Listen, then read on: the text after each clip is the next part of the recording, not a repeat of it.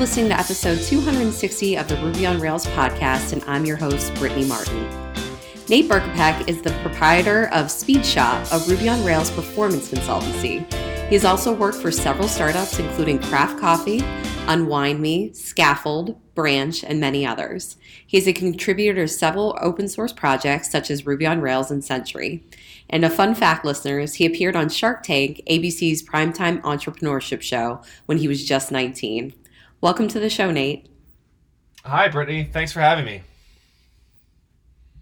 Wonderful. Well, Nate, can we uh, please hear your developer origin story?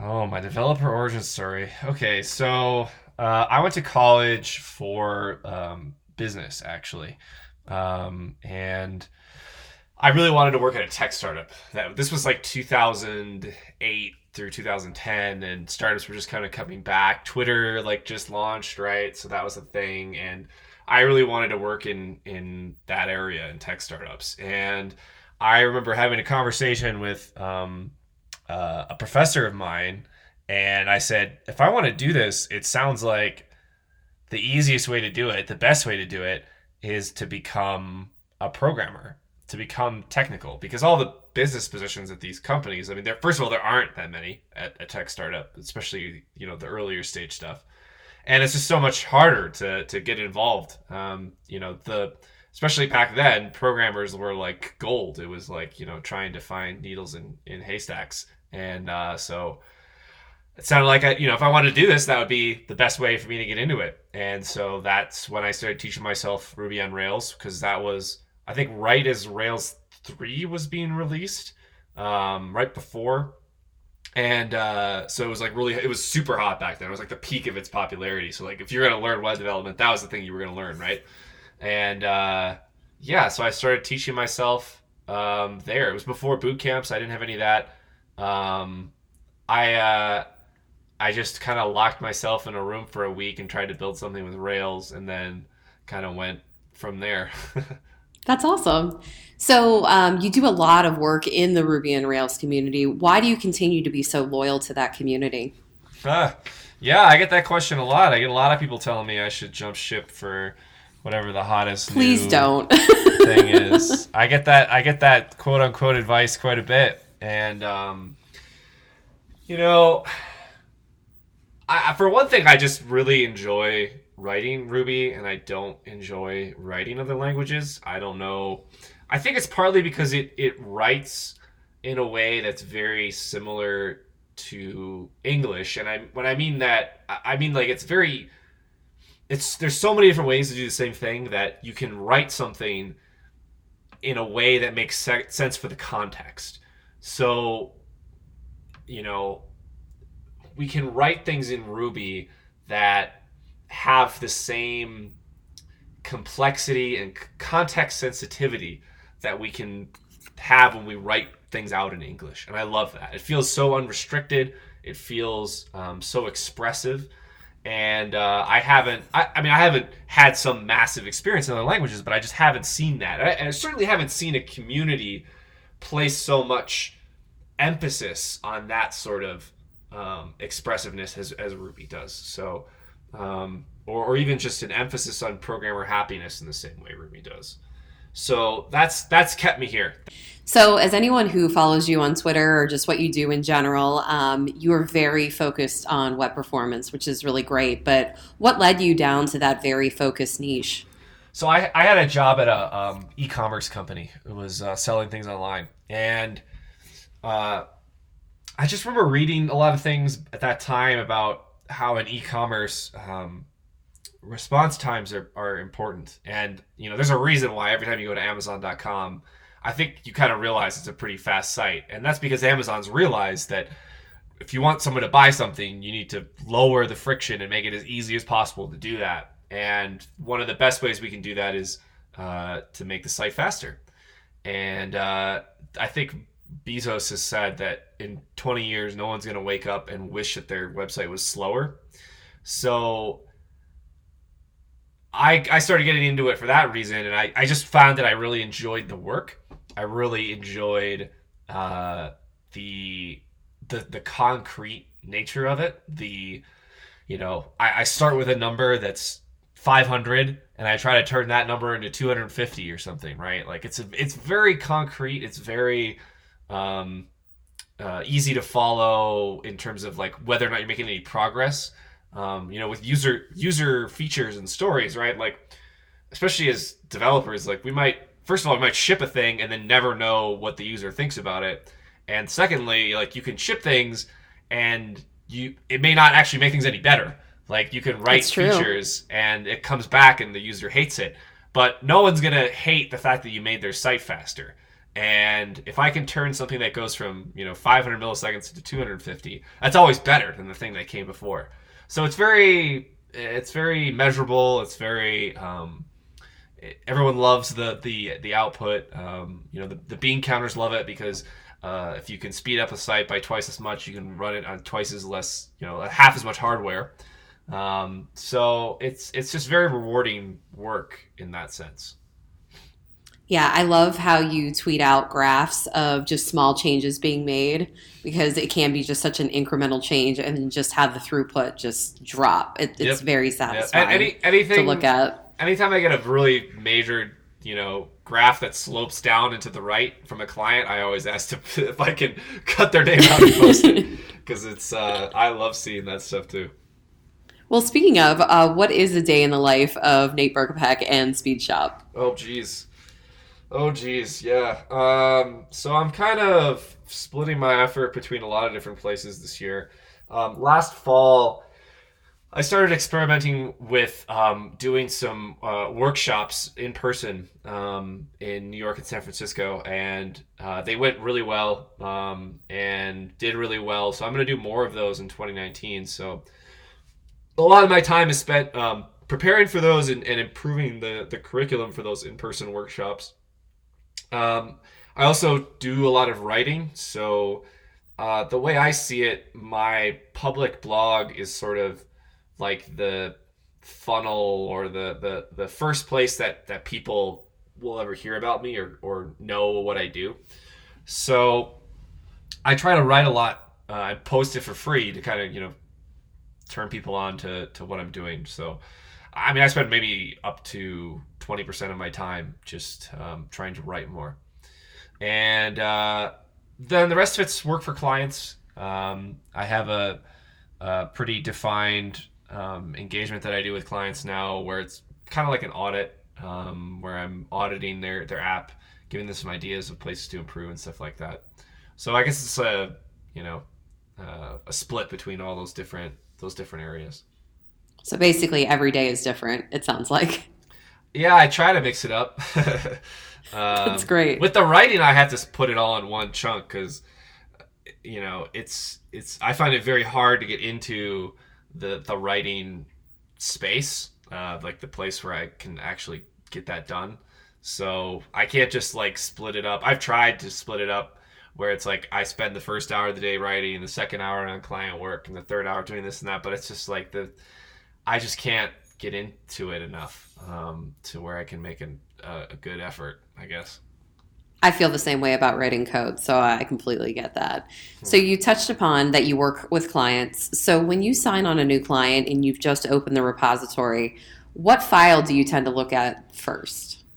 Hmm. Well, I tend not to look at the code first. What I look at is um, oh. their their application performance monitoring service. So uh, the big ones nowadays are New Relic, Skylight, and Scout.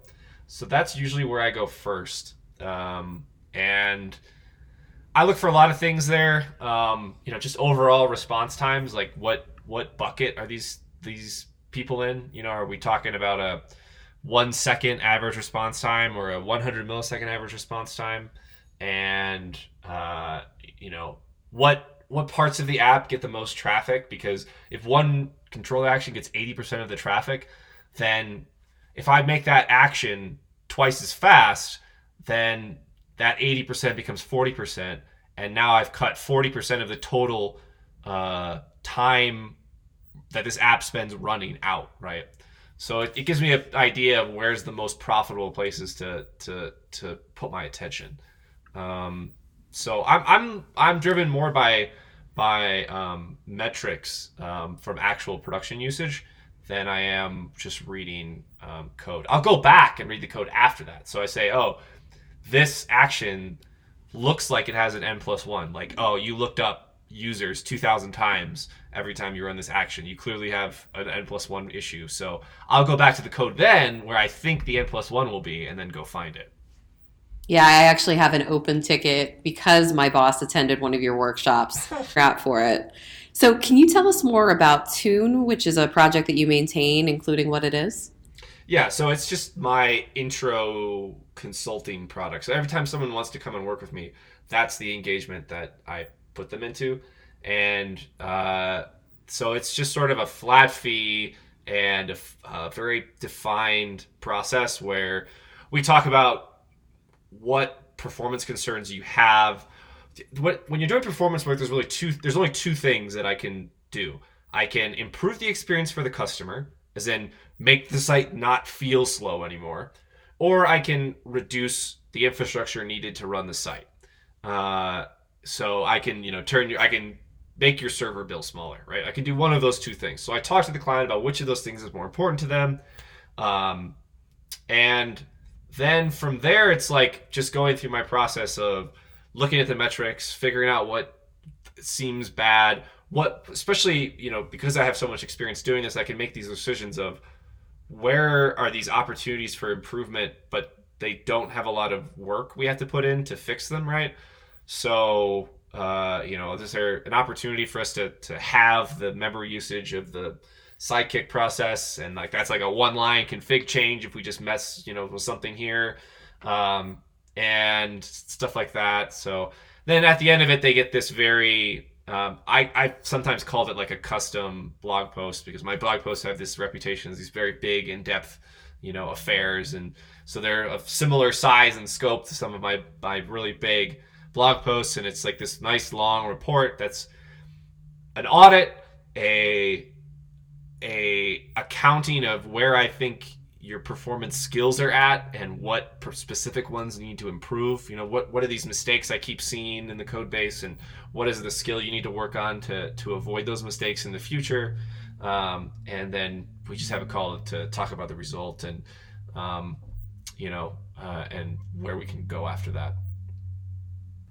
Awesome.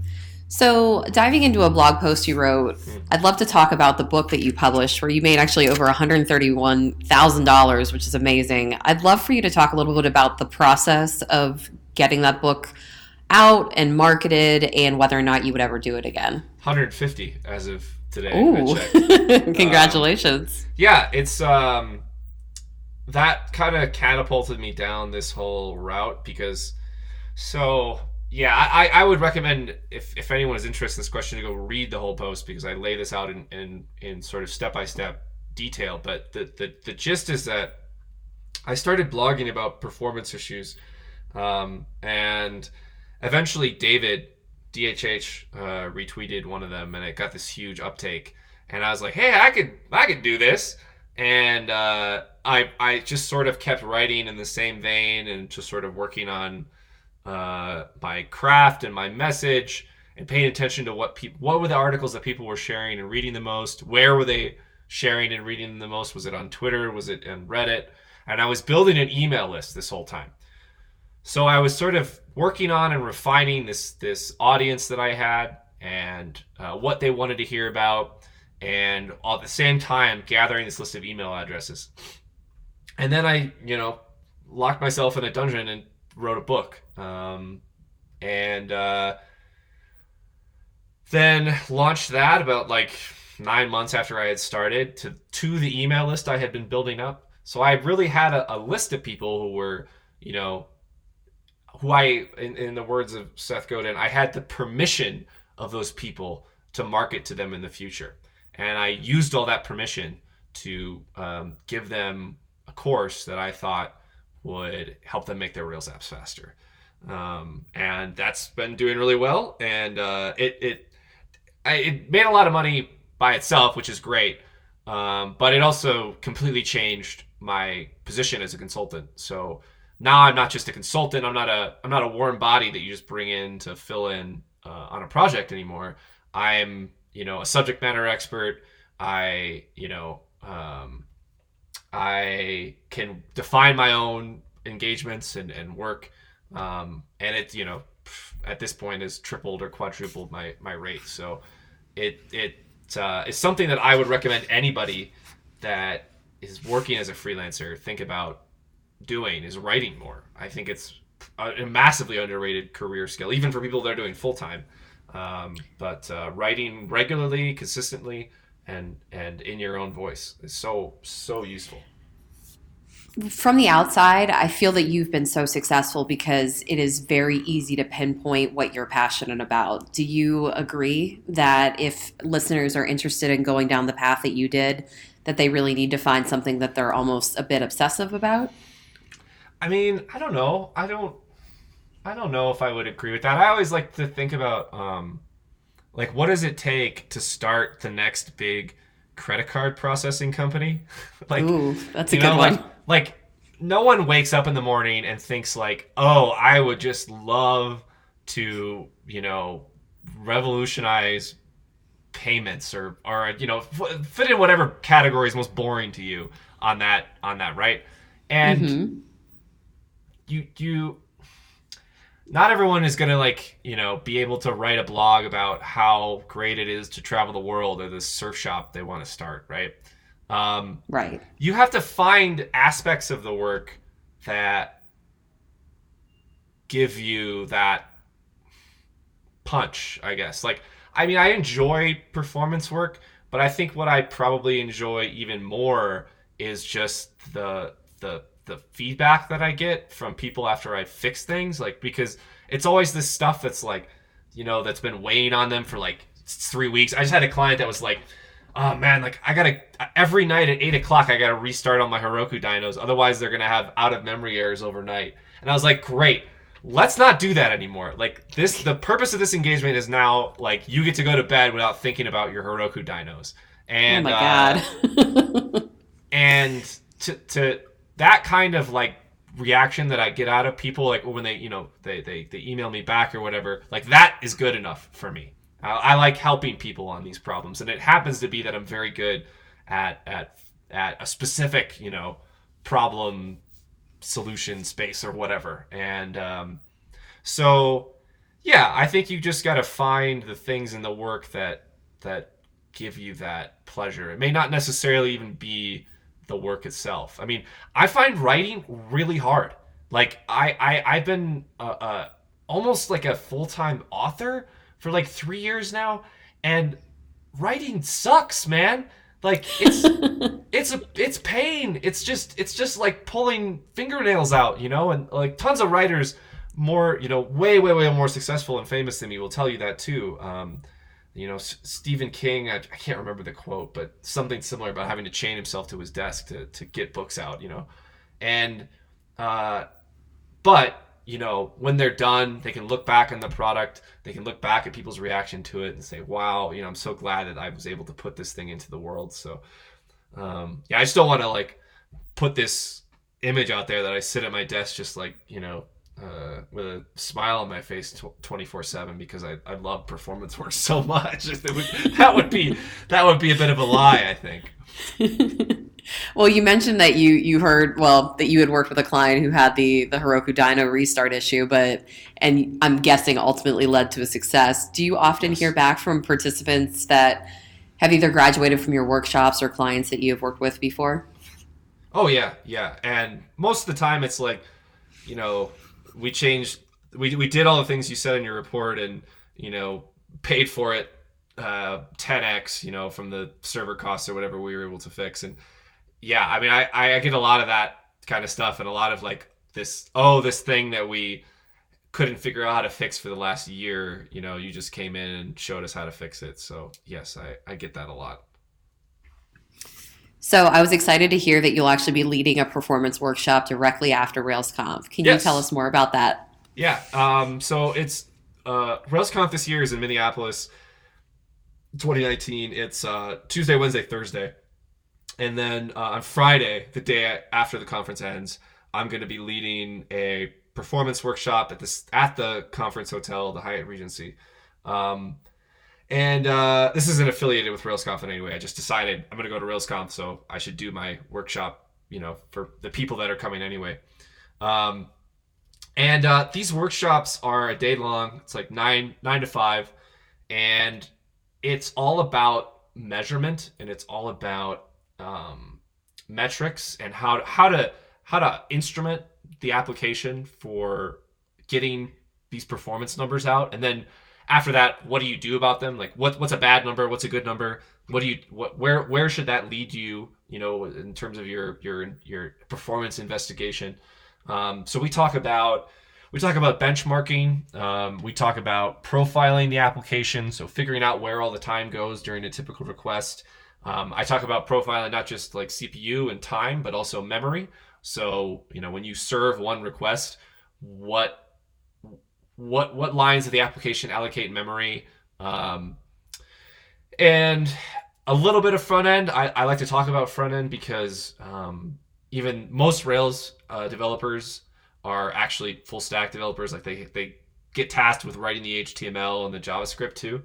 So uh, i end up uh, talking a little bit about front end because like i said before the two things i can do with performance work are make the server bills cheaper or improve the customer experience. And what I like to show in the workshop is just how much of a customer experience of a website is driven by front end performance, um, and how how how little the back end performance actually matters um, in a lot of cases. So I like to I'll, I'll, i usually take somebody's website from the audience and like do a little demonstration of of um, using Chrome to figure out where it spends its time and stuff like that. So um, we kind of just go all over the place in terms of measurement profiling because it's the it's the fundamental performance skill. Because if you don't know how to measure it, um, you have no idea where the problem is.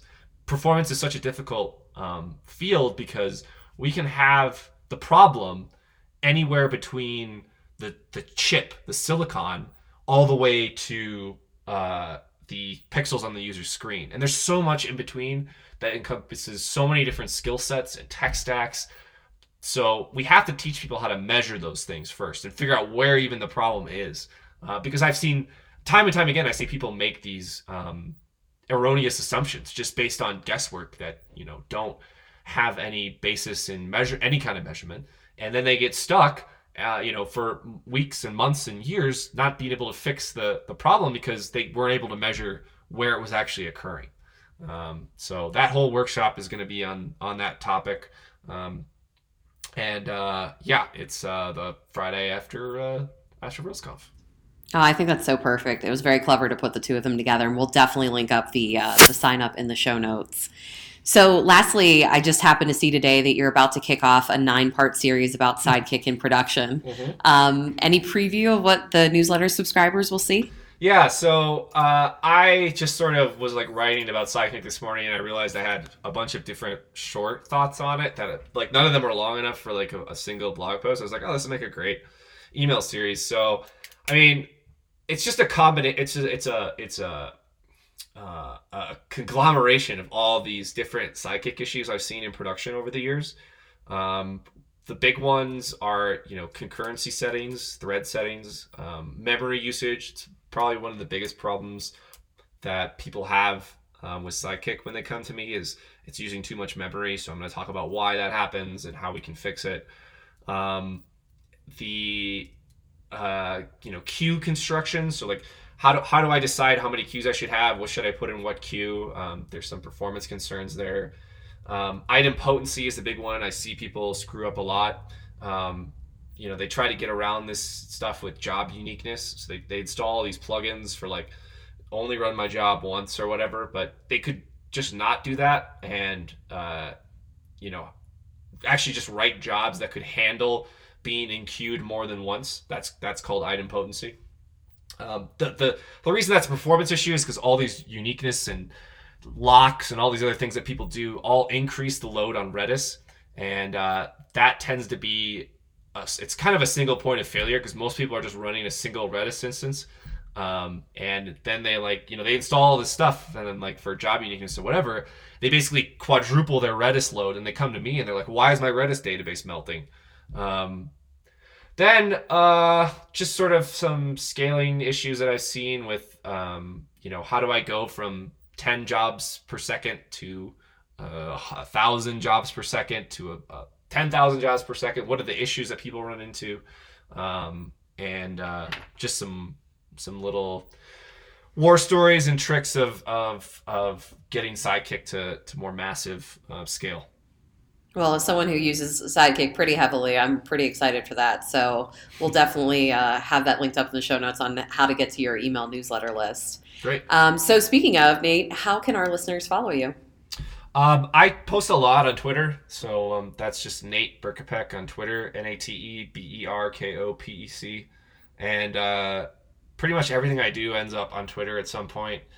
Um, if you don't like Twitter, don't use Twitter. Go to speedshop.co, check out my blog, sign up for my email list. Everything that's not on Twitter ends up on the email list, um, and uh, everything else I do is at uh, speedshop.co. Awesome. Well, thank you so much for joining me on the show today, Nate. Listeners, be sure to check out Speedshop and definitely follow Nate on Twitter. Talk to you next week.